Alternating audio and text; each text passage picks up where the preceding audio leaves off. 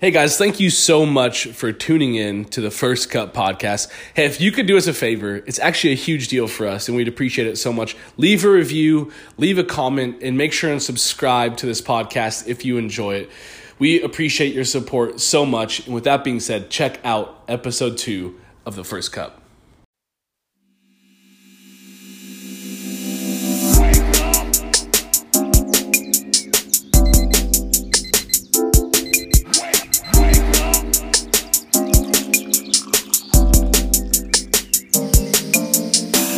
Hey, welcome back to the First Cup Podcast. This is episode number 2, and we hope that we can encourage you, that we can maybe teach you something, you know, maybe at the very least entertain you while you're drinking and finishing your first cup of the coffee of the day. And in fact, the first cup I'm drinking today is a cup from Bar Nine here in Culver City, Los Angeles, and it's actually a blend called The Nine, and it's 80% Colombian wash coffee, and I love this. Their Nine coffee, it's going to change a little bit, but they always spice it up a little bit with a Gesha variety into the blend. And so you're always going to get something a little bit different, something a little bit exciting. And this one is has 80% from Narino, Colombia, and 20% Baru Gesha from 90 Plus in Panama.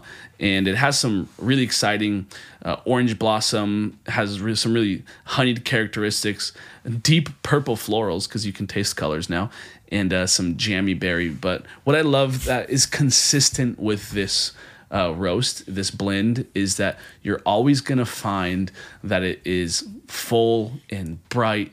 It's exciting. You know, even as this thing ages over time and I continue to brew it, I'm finding new tasting notes and new things to be excited about. So check out Bar Nine. To be completely honest, it's the shop that I most frequent here in Los Angeles. It's cool, the first coffee shop, you know, fun fact, first coffee shop I visited when I moved to Los Angeles 4 years ago.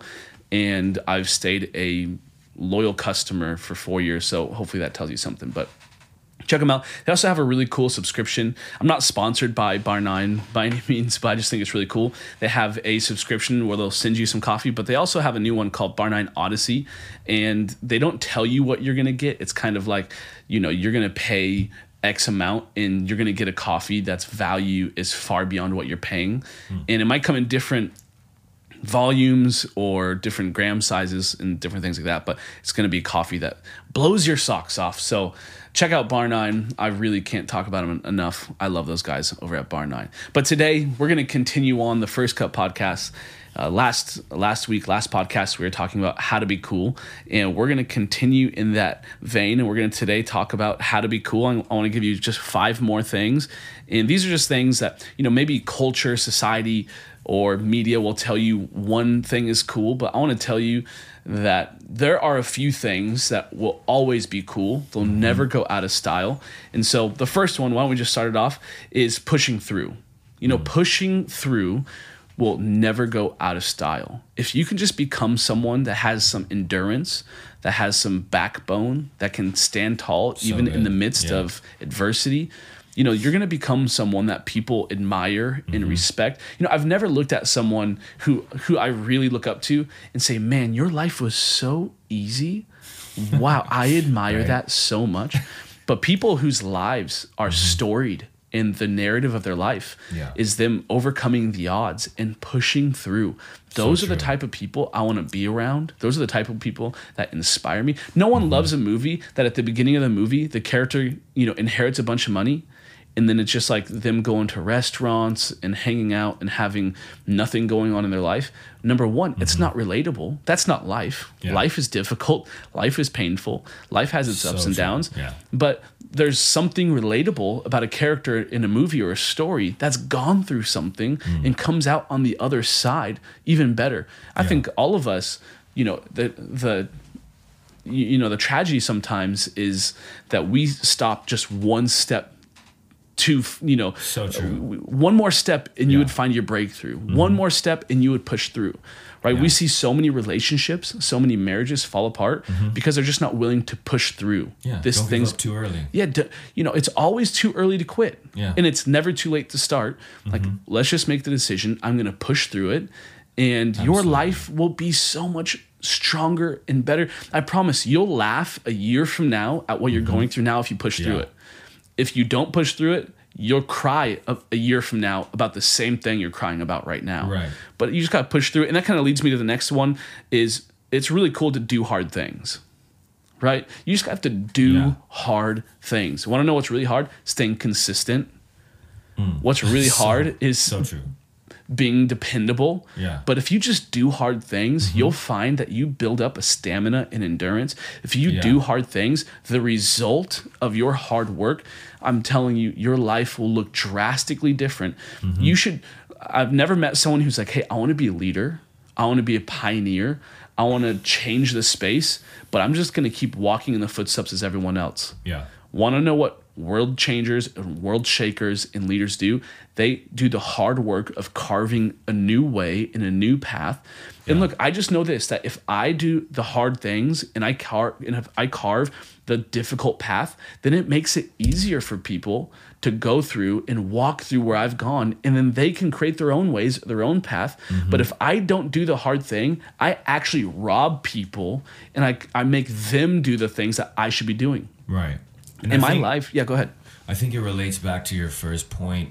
When you push through and you go through those hard things, it makes it that much easier the next time. You can look back and go, wow, look what I did this time. I didn't even think I could do that. So, of course, I can do this that I'm faced with now, right? It might look harder, but you have that knowledge now. It builds that stamina, that character, and it builds that inside of you, that force that says, oh, no, I can do this. Look what I've done here. Right. And I do mean do hard things, don't do impossible things. Yeah. Right? It's like I want to go climb Mount Everest. I'm not going to go to the base of the mountain and try to jump to the top. Of course, right? I'm going to go to the first base camp, then I'm going to set it up, I'm going to allow my lungs to adjust to the altitude, then I'm going to climb to the next one. It's like I want to continue to do hard things, and then when I look back, I realize I've achieved the impossible. I've done something I never thought I could do just because today I did the hard thing of not pressing the snooze button. Today, I did the hard thing. I went to the gym. Today, I did the hard thing and I reconciled a friendship that was going the wrong way. Today, I built my side of the bridge that I previously burnt down. Today, I'm just going to do a hard thing. And if I do one hard thing a day, then I know that what is hard for me now, a little bit down the line, won't be hard for me anymore. Yeah. If you do hard things, your capacity will stretch, your capacity will grow, so and you'll be able to really take on the things that your future has in store for you, right? The next one, and I'll give some context, but the next one that will never go out of style, that will always be cool, is inviting new people, right? Yeah. Like being someone that's inclusive instead of exclusive. Like, right. You know, there's this whole thing going, you know, or was around a little bit ago, no new friends. Like how sad of an existence, right? Seriously. Like no new friends, man, that's a way to have small thinking. That's a way for your life to be minimalized. That's a way for you to live inside of a bubble or a box. No new friends means that no new perspectives, no new ideas. That's how people get these weird, crazy, awkward. Yeah, they don't change, right? Times pass you by. But if you continue to be someone that's inclusive, you invite people, invite new people, then your life gets better. And watch, no one doesn't want to be included. But everyone feels valued in an invitation. Everyone feels needed when they're invited, right? I remember when I was new to this city, I met some incredible people who they were so good at inviting me. Hey, why don't you come to this event? Why don't you come to this thing? And right away, I felt like I was in, right? And there's no better feeling. When I get an invitation from someone, it's almost like a Christmas present. You know, it's like, oh man, they thought about me. This is great. This is awesome. Yeah. And I want to do the same thing. Yeah, I feel cool, right? I feel part of it. Yeah. And that's one thing, right? When the invitations come in, that's cool. I feel cool, but you will be cool if you're the one sending the invitations. 100%. I'm not saying you need to go out and go to events to invite people, but just invite people to be part of your life. Yeah. Right? There's nothing better than getting a text from someone saying, hey, how's your day? Like, you want to meet up for coffee? Right. Totally. You know? Absolutely. And then if you're just, right, one of it's inviting new people, and the other part is including people. Because it's like you can have someone new in the room and not talk to them, and it's like it's almost worse. Yeah. But totally. You include them, and you just bring them in. And what I'm not saying is you should invite anybody to come into your life and instantly have influence in your life. Right. That's maybe dangerous. Reckless, maybe not wise, but new people in relationships, new people in opportunities, right? Yeah. Your life will just be so much better. 100%. The next one is probably the most difficult one on this whole list, but it will never not be cool. It'll always be amazing, is being vulnerable, right? Yeah. Just being vulnerable with yourself, being vulnerable with others. Mm-hmm. If you're not vulnerable, you're not relatable.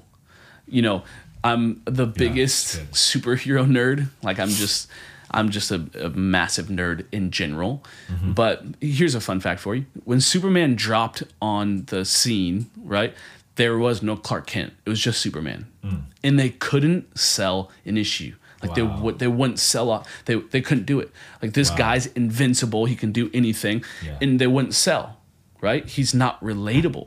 But as soon as they introduced Clark Kent, his alter ego, he wasn't the CEO. He was this timid reporter who needed glasses and help, right? Yeah. Like all of a sudden, these things began to fly off the shelves. And now we have the most iconic fictional character maybe ever in Superman, that's right? So cool. Why? Yeah. Because people could relate to him and they could see a change and they could relate. Hey, I'm like this. And if he could do it, in a sense, I could do it, right? But it takes being vulnerable to be relatable. Mm-hmm. And that's the hard part, isn't it? Because if you're vulnerable, well, all of a sudden you let people in and they can misuse you, they can abuse you, they can disappoint you. Yeah. But the risk is worth the reward, isn't it? You'll never have a real relationship or a real friendship unless you let people in. Mm-hmm. Not just that, but I just think in leadership, if you're vulnerable, you'll have people that will trust you. So true. Right? Yeah. And I'm not saying you need to be vulnerable. You got to be very intentional with who you're fully vulnerable with. Mm-hmm. There's a few facts in my life that I'll be vulnerable with anybody. Right? My dad grew up. Yeah. I grew up with my dad. He had dementia. Right?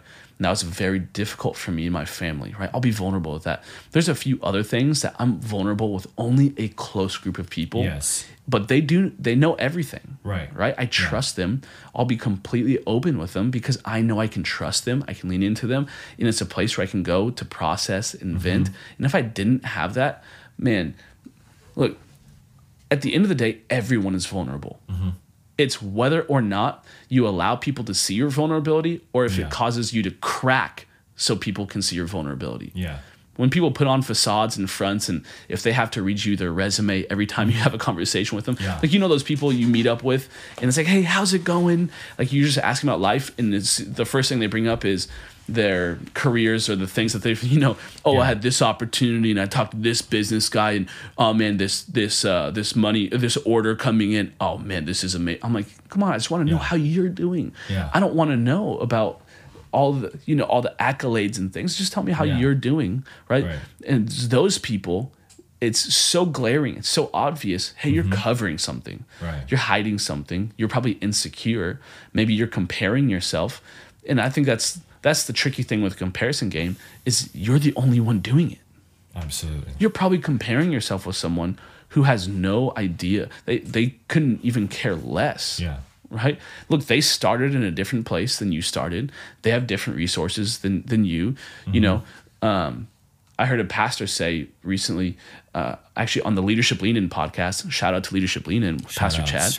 Yeah, head over there. But we can't compare the harvest. We have to compare the hustle, right? So good. And so I'm just going to hustle. I'm going to work harder than anyone else, right?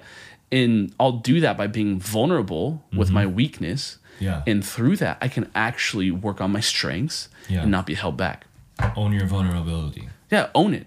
Be vulnerable and people want to be around you. This last one will never go out of style, but asking good questions.